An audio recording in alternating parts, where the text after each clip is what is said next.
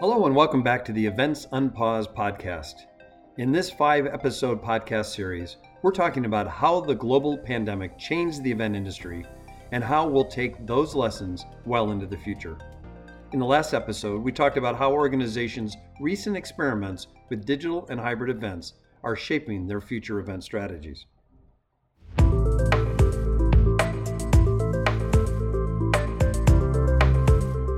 This episode, we'll dig deeper into the specifics of designing a successful digital or hybrid event.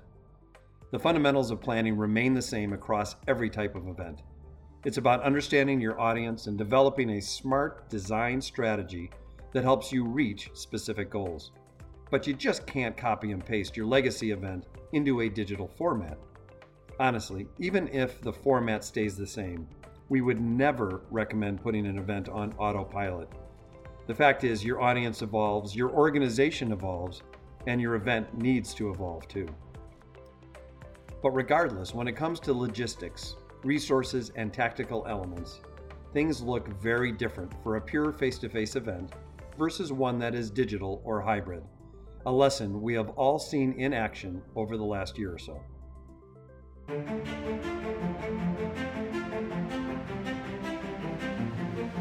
After rapidly adapting to the digital world during the pandemic, many organizations are in a reset mode.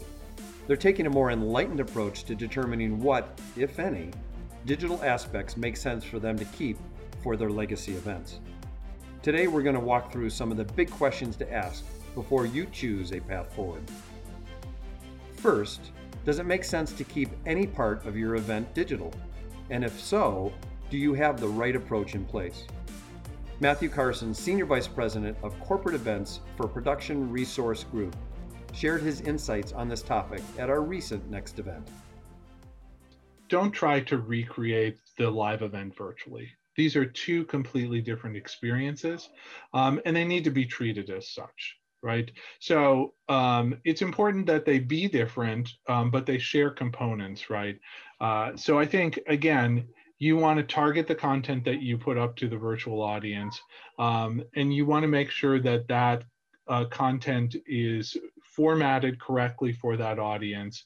Um, and but that you're also maybe creating content just for that audience just for the virtual audience um, that the live uh, audience can view on demand later on um, but that it is uh, specific and directed just to the virtual audience.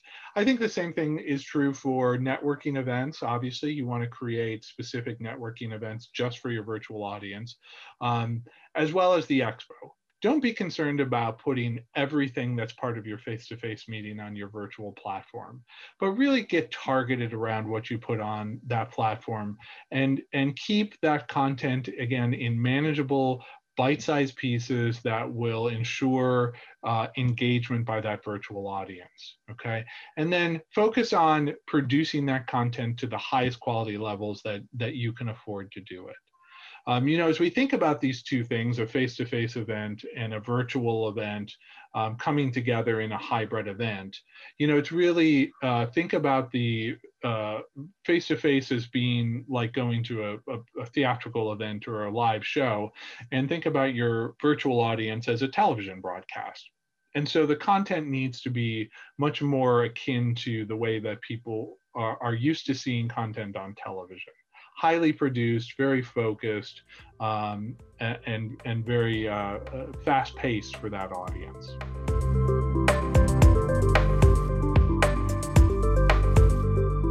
You know, I really like that metaphor of digital having a similar approach to TV content.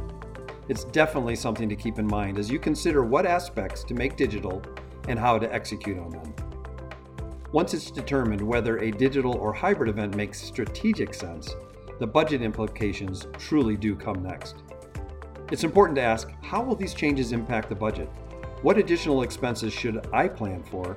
How should I charge for digital? This was a point of discussion during a recent panel at our next event. Let's listen in on the various perspectives of our panelists from the Production Resource Group, the International Society for Technology and Education, and Meeting Professionals International. First, you're going to hear Carter Dunham, account executive at Production Resources Group, address a common concern that hybrid may simply just be too expensive? So, uh, the first thing I would say is it's not budget, it's revenue. It's not budget, it's revenue, right? Mm-hmm.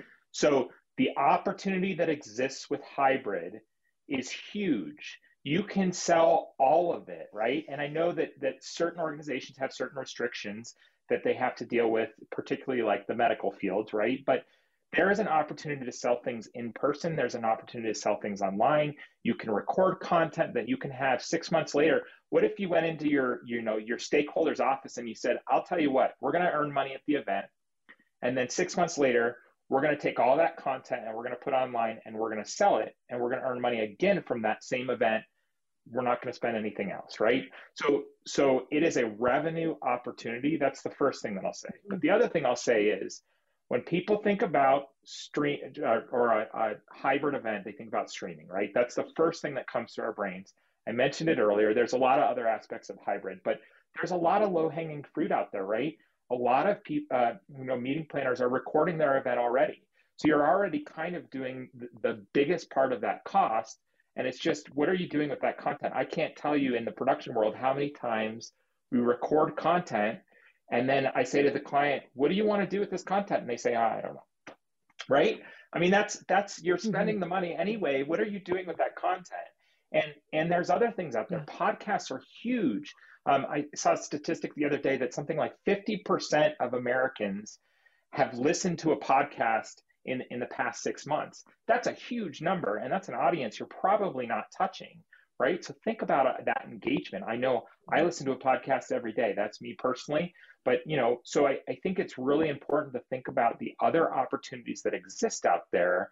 And then also, you know, again, asking that why, being smart about your decisions and why you're doing things will allow you to perhaps work with the budget you have and, and really make something work because you may be able to shift things around and, and make things work. Jennifer Ragan-Fore, Chief Events and Marketing Officer for the International Society for Technology and Education, mentions that changing norms around your event presentation are a critical piece when thinking about planning and budget. Well, I, I, mean, I think the challenge is real. I do. I, I understand it as we sit down and think about, especially if you want to do it simultaneously. So the the virtual and the face to face are happening in roughly the same time frame you have a certain amount of resource, you have a certain amount of team that you can apply to that. And, you know, I think when we've done surveying of our audience, what we've found from attendees, we've asked them really specifically for a virtual event, what, what would you expect to pay for that for the virtual component? And it's more like 30% of what they pay for face to face. And so in that case, you're serving an audience that's paying less money, but it takes every bit as much as resource to be able to produce it. So, you know, we we thought of many creative ways that we can solve it, but I don't want to underestimate how much of an undertaking it is because it really is to try and do it well and do it in a way that you feel really proud of and that feels like it's really what your event is about and not just like a set of archives that you're offering out. So I think some of the things that Carter mentioned, I think are opportunities. In some cases, it means changing some of the norms. So like one of the norms yeah. that we have um, at ISTE is that we won't sell the archives because we think of that as a speaker's IP. And so what does that mean to be able to address that long term with the community so that they feel like either they are getting the right thing out of it or or that they feel comfortable with that. So there are some things i think long term that we would need to make the a pivot on but there are things that we can we can do. It just takes some real thought about it. Annette gregg senior vice president of experiences at meeting professionals international discusses the vast range of prices for hybrid events uncovering the why should absolutely happen first so that you can develop the right hybrid approach is your hybrid opportunity a way to extend your audience? you know, we're a global association, 15,000 members around the world, 72 chapters. There's plenty of our folks that would never come live anyway. They would never come in person anyway. So, can I monetize that global audience now by providing a robust digital experience that that now that's incremental revenue for me? So, it just goes into a larger strategy about how do you grow your audience with digital and hybrid. And the second thought is uh, back to the why. You know, this this does come with a price, but the range of platforms out there and the range of experiences is huge. I'll give you guys an example. So we went to RFP for this back in uh, June. And I know it's come a long way in eight months as far as with the platforms. There's a million more platforms. We had 36 response responses to our RFP for digital platforms. And based on our, our RFP, the initial uh, responses came back in a range from 25,000 to 250,000. That is how big the gap is for how much these things were pricing just on paper. Of course, as they dove deeper and and uh, you know you, you start getting to know what our needs really are and okay you know that that real cheap one sure it's attractive but after you do the add-ons but that is just the wild west it was back then and hopefully it's a little more aligned now as we've gotten down this hybrid road better but you really have to go back to the why you're doing it what are you trying to accomplish does it need to be live broadcast quality? There's plenty of events we do at mpi that don't need broadcast quality. It is straight up digital information, one way information push. Uh, you know, maybe it's a credentialing program, a certification program. Those digital events, I'm not going to spend that money on. But yeah. if it's true multi day experience, I'm going to need to spend the money, but I'm also going to charge accordingly. So when we did our budget modeling, I made sure that the expenses for digital were something I could pull out so I could really take a look at the revenue generated on digital against the expenses on digital and I could have a, just a better ROI discussion instead of mixing it all in one big bucket.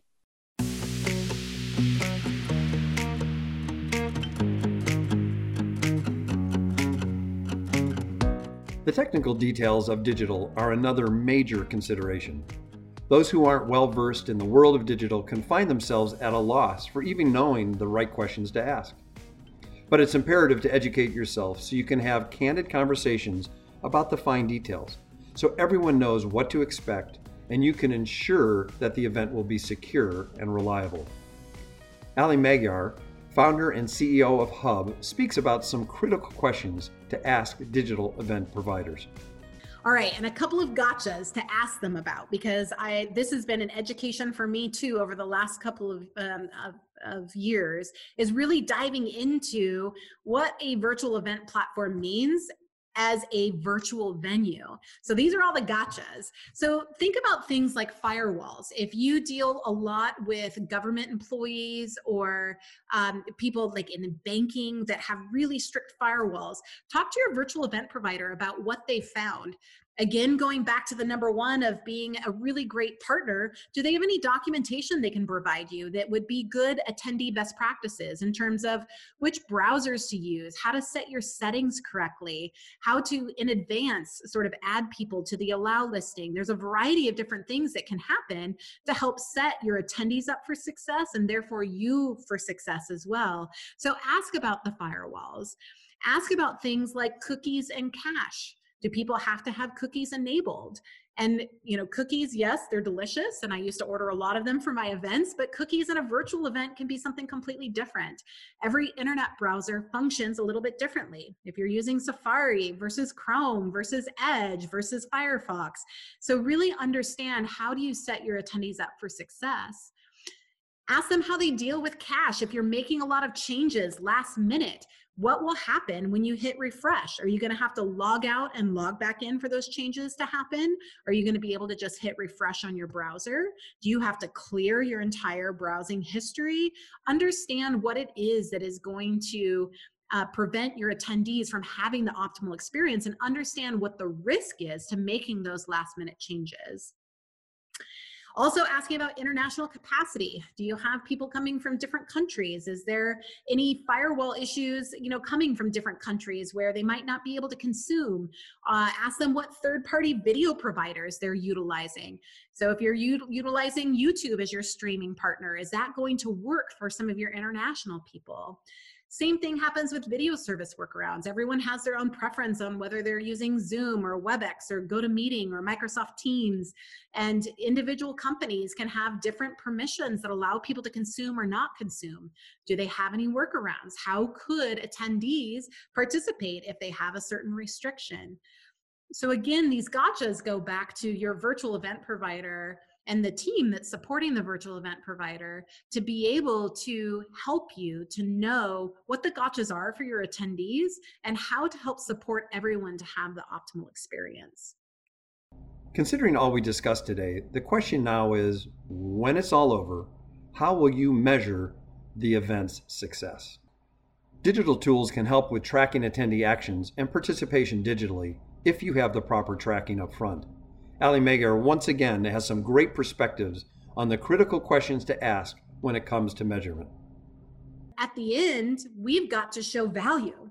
We've got to show what did people do how did they rank it how much time did they spend all the important metrics that allow us to show that we did our jobs as meeting planners and that we were successful in the experience so get down into the minutia here ask for some example reports what do they track what do they not track? Again that's one of my favorite things to do is when you're asking do you do this? You ask them well what don't you do in this area? Um, you know predefine your metrics. Understand what will you want to do. And i've done a lot of speaking about starting with the end in mind. Put together your strategic plan understand your audience understand how you're going to measure all those things in the beginning of your planning so that when you get to the end you already knew what you were tracking your vendor already knew what you were tracking and you were 100% aligned in the data that you wanted and one of the other things to really pay attention to is if your virtual event provider has a really fancy just engagement metric, great that's something to go take to someone and say hey we were at 90% in this engagement metric but the minute someone asks you what does that mean? You need to know how to back that up does that actually mean engagement for your audience? Maybe chat doesn't have anything to do with engagement for you. It's more about the time of the video consuming or it's more about their broad experience and different elements that they were participating in so, really understand how engagement is defined and whether you use the overall metric or you create your own metric because they're tracking all the data that you want. So, again, this is a really important piece, and usually that's this pushed to after the show, and that causes so much pain. So, thinking about that ahead of time to really have an understanding of how you're going to show value as a part of your event.